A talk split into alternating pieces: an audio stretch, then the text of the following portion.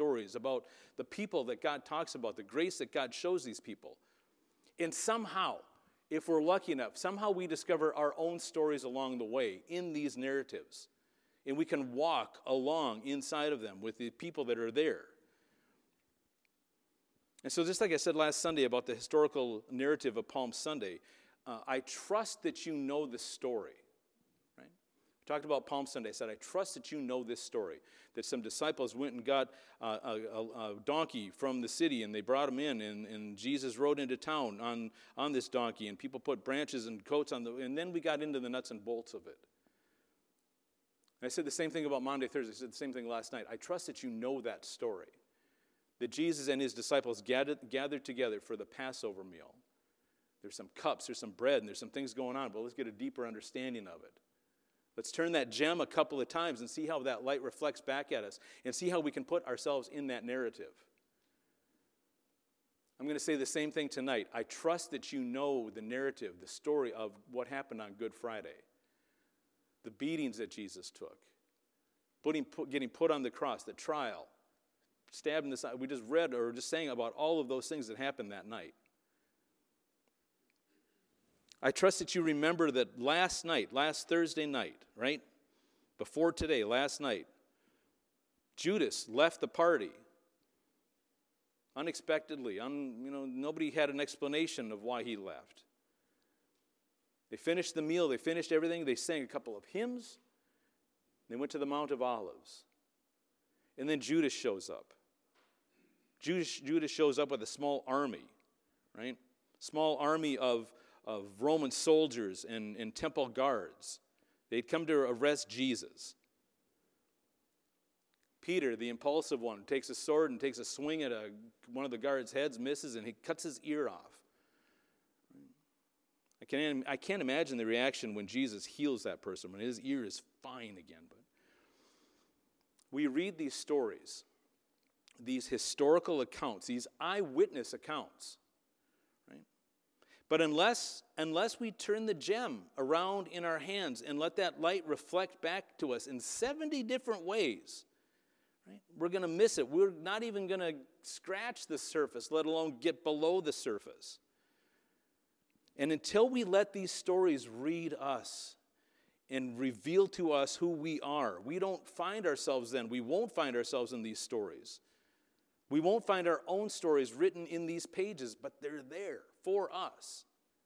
To put ourselves in those narratives, to walk those people in the same paths those people walked in, to feel that same sun, to breathe that same dust. And we need to keep reading. We need to keep turning that gem. We need to, do and then let God's light shine on us, become part of us. And then again, we become part of that story. That story becomes part of us. So on Maundy, Thursday, Good Friday?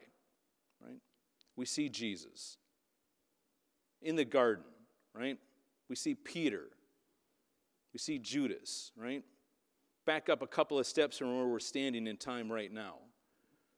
The scene still Thursday night, late Thursday night, early Friday morning, maybe.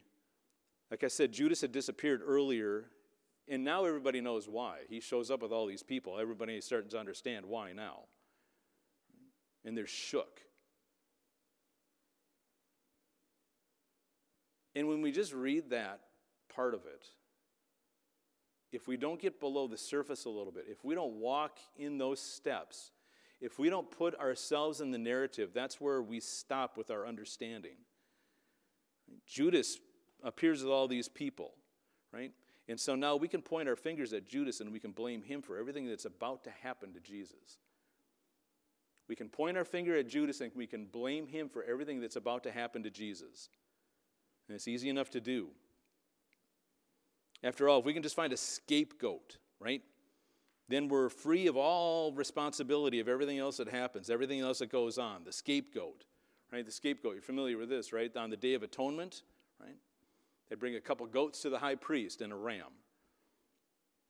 They'd sacrifice the ram, and then they would sacrifice one of the goats. Only one of the goats would be sacrificed, and they'd, they'd cast lots to see which one was going to be sacrificed. When they figured that out, they would do that. The, the high priest would, would sacrifice that goat and atone for the sins of the people. Then, after a cleansing that he would go through, um, the other goat was brought to the high priest. Right? And he would lay his hands on the scapegoat, he would lay his hands on the goat's head. Right? And he, was, he would confess the sins and the wickedness, the rebellion of the Israelites, all their sins, and put them on the goat's head. And then, as Leviticus, Leviticus says, he shall send the goat away. Right?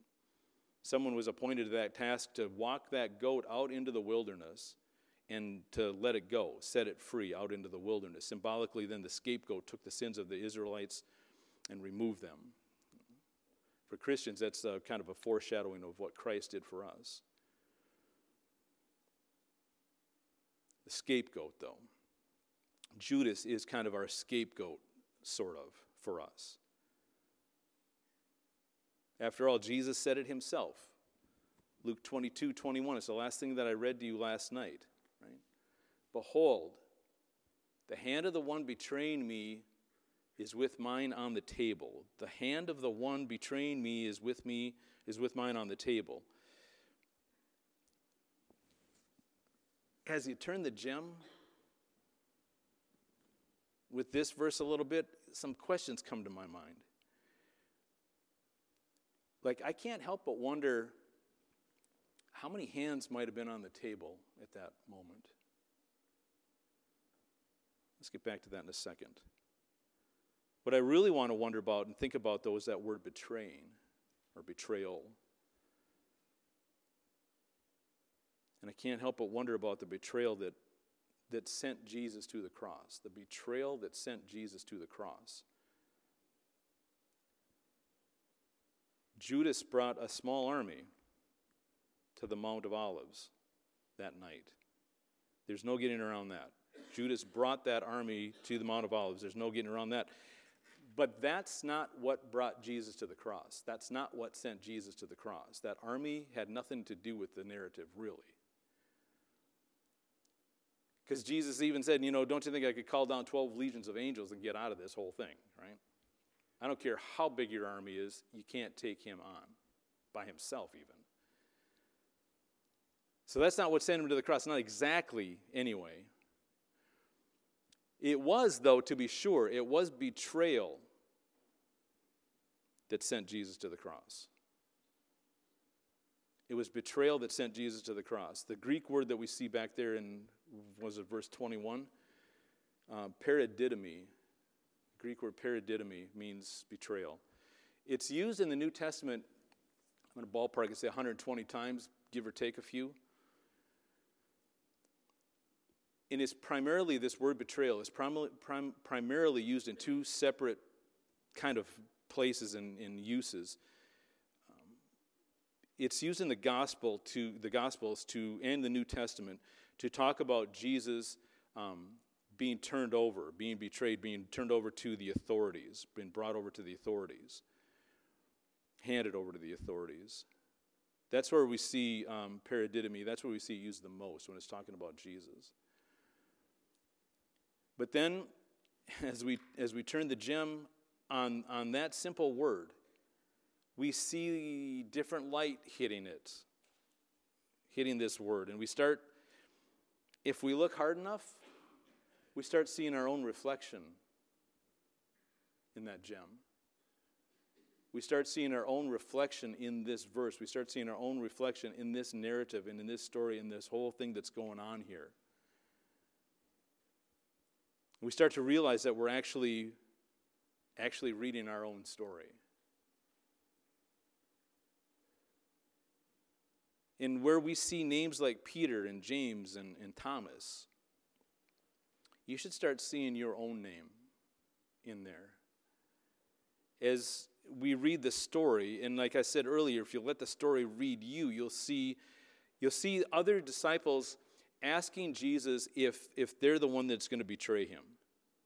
He says, One of you is going to be one of you is going to betray me. And they all start asking, Is it me, Lord? Is it me, Lord? Is it me, Lord? And you know what's painfully absent from that narrative? Just hold that thought for a second.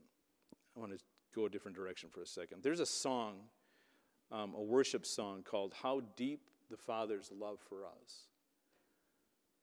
I thought about pulling Holly in and singing that one tonight. How deep the Father's love for us. It talks about the love that God has for us, like John 3:16. God so loved the world, gave his only son for our sins. In one of the lines, one of the lines talks about Jesus being on the cross. And that's what we come here tonight to talk about on nights like this about Jesus on the cross. In one of the verses in How Deep the Father's Love for Us says, It was my sin, it was my sin that held him there. And you still might be trying to find a way out of that responsibility. You might still be trying to find a way out of that responsibility because you know it's just it's just a song, right? Wasn't it Judas that betrayed him, right? It was Judas that sent him to the cross, right? That delivered Jesus over to the authorities. In that song, that's just a song. Those are just lyrics that some dude wrote sometime we don't even know who or where. It was my sin that sent him there. What if I told you that God actually wrote those lyrics? And he stuck them in a book called Romans, chapter 4, verse 25. He was handed over to die.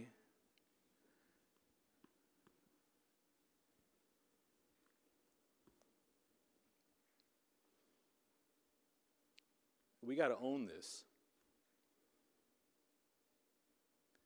And when we come to moments like this, we have to come to those realizations that that betrayal that we're talking about, that betrayal is on you.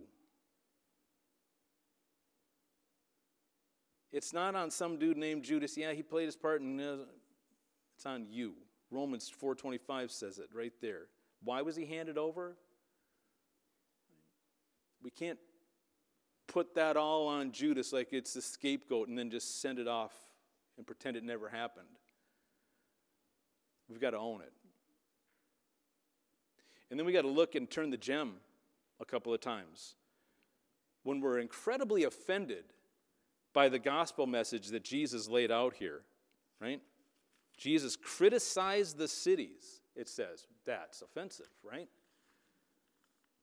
Jesus came at them because he said, I need you to change who you are. I need you to be the people that I created you to be. I need you to be the people that I went to the cross for. And I need you to own the fact that I went to the cross, Jesus is saying, I went to the cross for you. That should put some guilt on us and it should put some relief on us. It should put some joy on us. It should put some peace on us. But we're supposed to feel it. And we're supposed to own it and make it personal, not on somebody else. That's why I say we've got to have ourselves, we've got to read ourselves in these narratives. If we don't put ourselves in the gospel message, we're not getting it. And that's not just a get out of jail free card either, it's responsibility. For somebody that did nothing and didn't deserve this. You know, back in the day, after Lamb Selection Sunday, right? 10th day of Nisan, the families would all go out and they would get a lamb, right? I don't know if you've ever been around a lamb, but they're pretty cute. They're fun to be around, they jump around, they're pretty frisky, right? And then you know what would happen to that lamb? They would keep it in their house for four days. Those of you who have little kids or have had little kids, think about the bond that would instantly take place with that lamb coming into the house. And now, four days later, we're going to kill that lamb. You think we wouldn't feel anything about that? Shouldn't we feel like we're getting, you know, split down the middle and ripped apart when something like that happens? It gets personal really quick. For us sitting here in this sterile environment, as I always call it, man, take it or leave it, right? There's nothing to it. I come here, I sing a couple hymns, we pray a little bit, pop back out the door, and is Jesus going to say, Woe to you? Or is he going to say, Well done, good and faithful child? Are we going to put our hands on Judas's head and say, Off you go? Or are we going to say, You know what? That whole betrayal thing that you're talking about, and that's in here and in here and in this gem here, that whole betrayal thing you got, I can see my reflection in that. And I can see myself in that. And yeah, Judas might have been the one that brought the army there, but it was really Judas brought that army there for me. So if we're there that Thursday night celebrating the Passover feast with Jesus, and we ask Jesus those words, that the disciples all asked him, he said, Will I be the one that will betray you? His, his honest answer, his honest answer has to be yes. His honest answer is yes, you are the one that's going to be putting me there. Just like, you know, we sang, um, Were you there? Right? Silly question, it sounds like. So, no, we weren't there, but you know what? Your sins were. Your sins put him there. Your sins sent him there. Judas might have led that army to Jesus, but that army showed up because of your sin, because of my sin. And as we turn that gem, turn that gem, gem of Scripture in our hands, and, and, and, and, and we read these verses, and I'm, you might not understand exactly what I mean, but we let these verses read us, right? analyze us from the inside. And when we put um, ourselves in the story, in, in this narrative, we're faced with some questions. And, and there's no getting around this. We're faced with questions.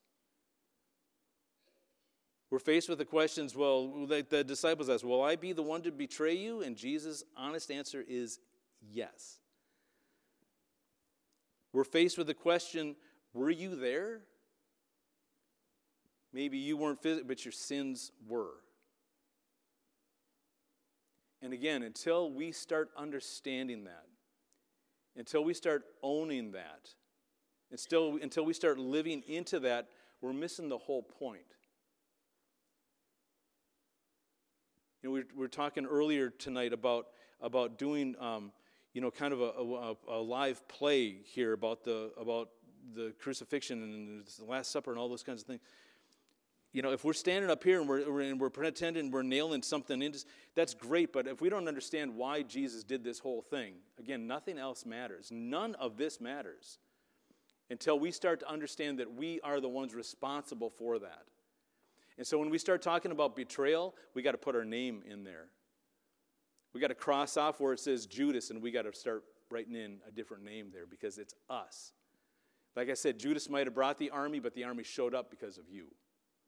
And the army needed to show up because of you. And Jesus needed to do these things that he did because of you. These aren't isolated verses that I'm showing you. I'm going to show you one more, and then we're going to continue on. Um, I'm not sure exactly what else is going to happen. But look at 1 Peter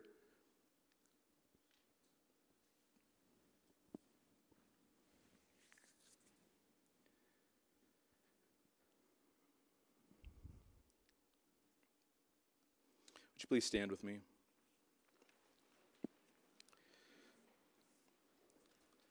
Let's pray. Lord God, again, I thank you for bringing us here. I thank you that the reality of your words and the reality of your writing sometimes punches us dead in the face.